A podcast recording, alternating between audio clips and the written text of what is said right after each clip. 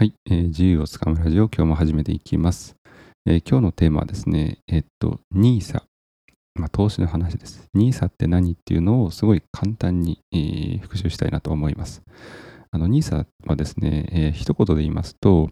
えー、投資を活発化させるための、まあ、日本で行われている制度ですね。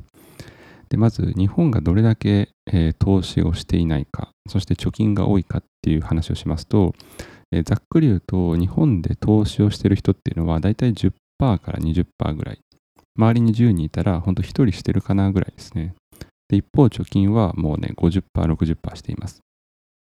それぐらいの量、えー、量ですね。ただ一方、アメリカとかだったらこれ真逆で、貯金をしている割合っていうのはだいたい10%とか20%。で、一方、投資をしている人は約半数ぐらいはいらっしゃるという感じですね。なので、どれだけ日本がまあ、自分のね、資産の、えー、半分以上貯金に回していて、投資を全くしていないっていうのがわかるかなと思います。で、これは、えーと、日本銀行の調査統計局資金循環の日米欧比較というのが2020年の8月21日に発行されているので、まあ、確かなデータでございます。で、NISA をですね、始めるための条件というのがまずあります。NISA はですね、えっ、と、まず20歳以上、そして日本在住、こういう方の場合は、年間120万円までの投資の利益が5年間の間非課税です。これが NISA の、まあ、条件と制度ですね。もう一回言いますけど、えー、20歳以上で日本に在住している人、こういう人が NISA を使うとですね、年間120万円までの投資の利益が5年間非課税になります。で投資の利益っていうのは基本的には約20%を税金として、えー、持っていかれてしまいます。50万円の利益が出たら10万円も税金としてなくなってしまいます。ただ NISA だったら50万円の利益がそのまま自分に返ってくるということですね。で NISA っていうのは2023年まで、えー、何でしょう継続される見込みで2024年からはですね新 NISA というちょっと新しい NISA の制度があります。